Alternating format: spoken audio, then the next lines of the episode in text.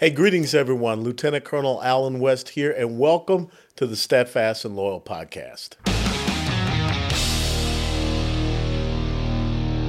You gotta light them up before they burn it down.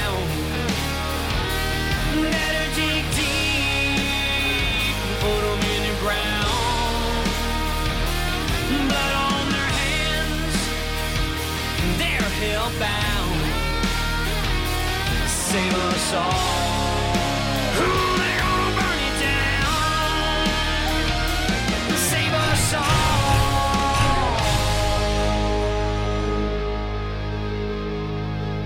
Before they burn it down.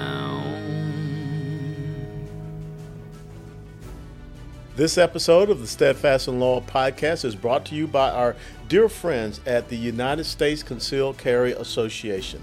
The U.S. Concealed Carry Association was founded to help responsibly armed Americans like you prepare for the before, during, and after of a self defense incident. Their membership truly has everything you need to gain peace of mind during these turbulent times. Members get life saving self defense education, industry leading training, and self defense liability insurance, and best of all, it is 100% risk free with their money back bulletproof guarantee. Don't wait until it's too late. Click Learn More to explore United States Concealed Carry Association membership. And remember, the USCCA is not an insurance company. A policy has been issued to the USCCA by Universal Fire and Casualty Insurance Company. That policy provides the association and its members with self defense liability insurance subject to its terms, conditions, limitations, and exclusions. Hey, greetings, everyone. Welcome back to the Steadfast and Loyal podcast. And as we teased you a little bit earlier, January is National Stalking Awareness Month. This is a big deal, this is a big issue.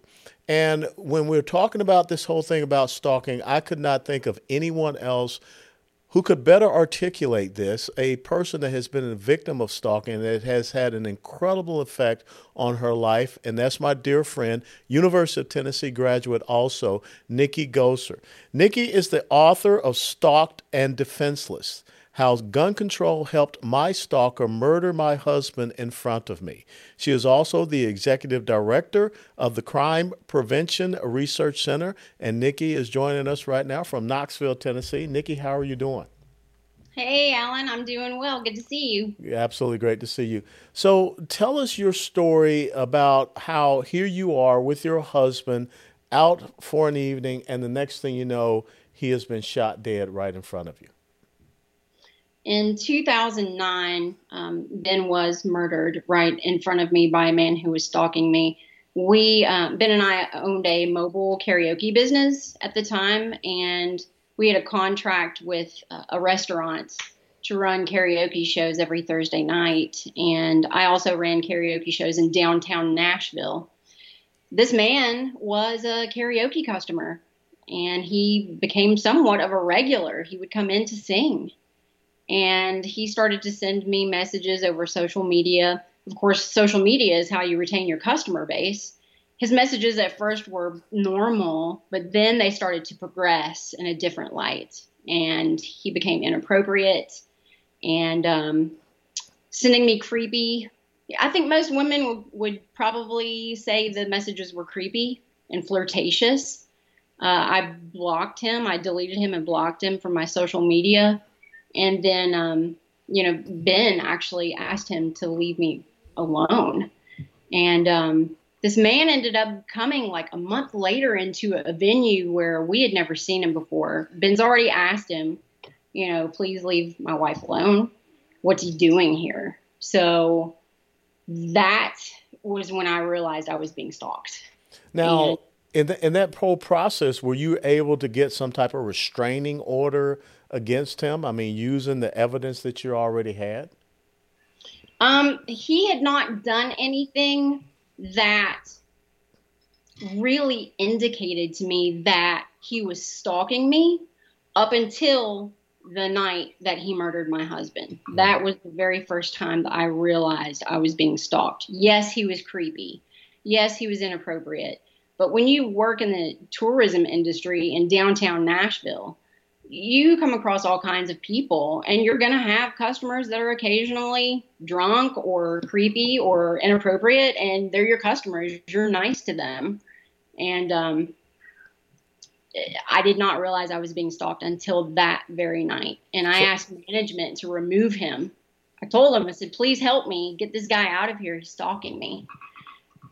So what ended up happening that night? Because you are a very well trained and proficient uh, user of handguns, but obviously you respected the law. You respected the fact that you are not supposed to have a firearm in that venue, but uh, your assailant did not.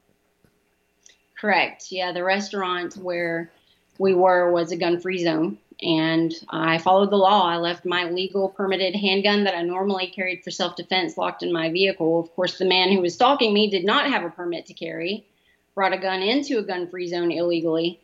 And when management confronted him and asked him to leave at my request, he pulled a 45 from a shoulder holster and shot my husband in the head. He then stood over Ben and continued to fire six more rounds into him. And I'll probably wonder for the rest of my life if I could have prevented that. Of course, I'll never know because I was denied a chance. I was stalked and defenseless. Well, the interesting thing is that, you know, we continue to hear that we need more gun control laws. But gun control laws only apply to law abiding citizens. And so the increase in gun control laws really does nothing to a person that is a, a criminal and has a deranged, delusional mindset, uh, they could care less. And so that was obviously the case with your killer. Uh, was he apprehended there at the uh, at that venue, or did the police have to track him down? What happened? So a United States Marine just happened to be in the crowd and tackled my stalker, Ben's murderer. And about four or five other men jumped on top of him, and they all held him until the police came. They disarmed him. He had already put the gun back in the holster. Mm. And um, I can tell you that I was told the police they arrived within three minutes of the 911 call. Um, and that's incredibly fast. Yeah, but, but still I, not fast enough. I can tell you when it's happening to yourself or your loved one, it seems like an eternity. Yeah. Well, now, here you have a case where there are multiple witnesses. They see this man come into a quote unquote gun free zone. He does not have a permit. That's a felony right there on top of things. He draws, he fires and shoots your husband. He stands over your husband, continues to shoot, which shows me this is intentional. This is first degree, premeditated murder, even. How is it that he does not get charged with first degree premeditated murder? He actually did get charged with first degree, but despite all of the overwhelming evidence of first degree, uh, it was a bench trial, no jury. A liberal judge by the name of Seth Norman actually dropped it to the lesser offense of only second degree. And in Tennessee, that's only 15 to 25 years. He got 23 years at 100% with no parole, but that was a lie. I don't think people realize that even murderers they when they're sentenced to 100% um, in my state, they're still allowed to get early release good behavior credits. So this man is set right now to be released in 2028. So in five years, a man will be released from prison that walked into a place where he was not supposed to have a firearm. He did not have a permit to carry the firearm, shot your husband in the head, stood over and pretty much so emptied the magazine because the 45 has seven, maybe eight rounds uh, that it can carry. Uh, he is charged by the police because there's no doubt about that. But a judge, Seth Norman, he makes the unilateral decision to downgrade this to second degree. Is Seth Norman still on the bench? No, he he was pretty old at the time. He's now retired. He's well into his 80s at this point. But um, yeah, the uh, police when they searched this man's vehicle at the crime scene, they found two more guns, ammunition. Um, they found, you know, binoculars, gloves, rope, and a knife. Oh, so the intent was there. So to me, you know, with all of this overwhelming evidence, there should have been some consequences ramifications on this judge Seth Norman for downgrading. Did he give a reason why he all of a sudden downgraded it to second degree? Well, you know, the defense tried for insanity defense, and that did not work. But they brought in mental health experts, insisting that this man has delusional disorder of the persecutory type and erotomania, and you know, Vanderbilt mental health experts. Who cares? Yes, the judge felt sorry for him. Well, it, see, that's the problem we have with these leftist judicial activists. Who cares about feeling sorry? Who cares about, you know, all of a sudden you make the criminal into a victim and you completely disregard the victim because your hell has not stopped just because this man is behind the bars. Tell the audience what has continued to happen over all these years. Uh, this man has continued to stalk me. He's just been doing it from prison. What he has done is sent um, twisted love letters to me for years. And I finally got the attention of the feds, and they charged him with um, federal felony stalking.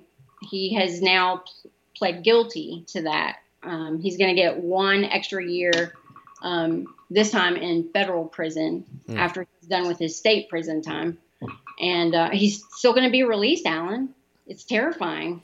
Well, to me, that's incredible in that just one extra year for his continuing uh, stalking of you, continue to make you a victim. It seems to me that, as you just said, uh, this good behavior that he has gotten, that should be vacated. And you talk about uh, Tennessee just recently passed the first ever lifetime order of protection. Can you tell us how does that help you in your situation?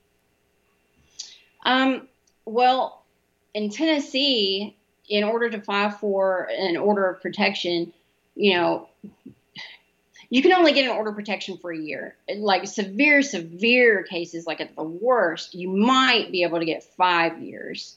And I just thought this is not right. You know, for extremely severe cases like this, I should have a lifetime order of protection, and the penalties should be severe.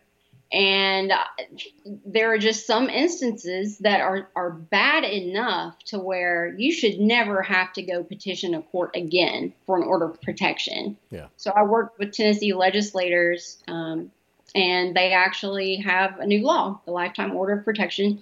And I was the very first Tennessean to be granted that. And uh, Kentucky has now taken it up. They now have a bill, and I believe New York as well and um, their upcoming legislative sessions, they're going to vote on that. Now, how is it that can this trial or whatever can it be retried because there is no doubt that this gentleman was guilty of first degree murder uh, and to release this violent criminal who continues to stalk you, continues to engage you. First and foremost, I don't know how he's writing letters to you from jail. I mean, w- what is going on in jail? They're not checking, you know, their their correspondence or what have you. But to me, it seems like here is a person, without a doubt, that should never see the light of day and never should be released back into civil society. I I absolutely agree. Um, it's absolutely terrifying to think that he's going to be out one day.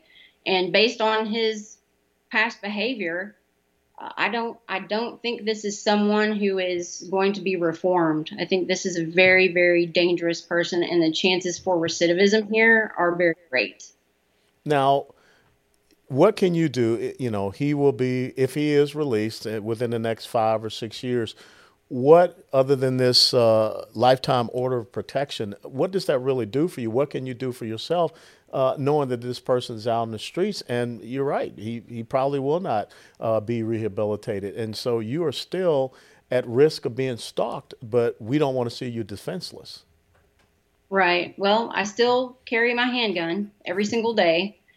Um, you know honestly allen i'm, I'm probably just going to have to take care of myself. You know, I, I may end up having to go through the Secretary of State's office. They have an address confidentiality program.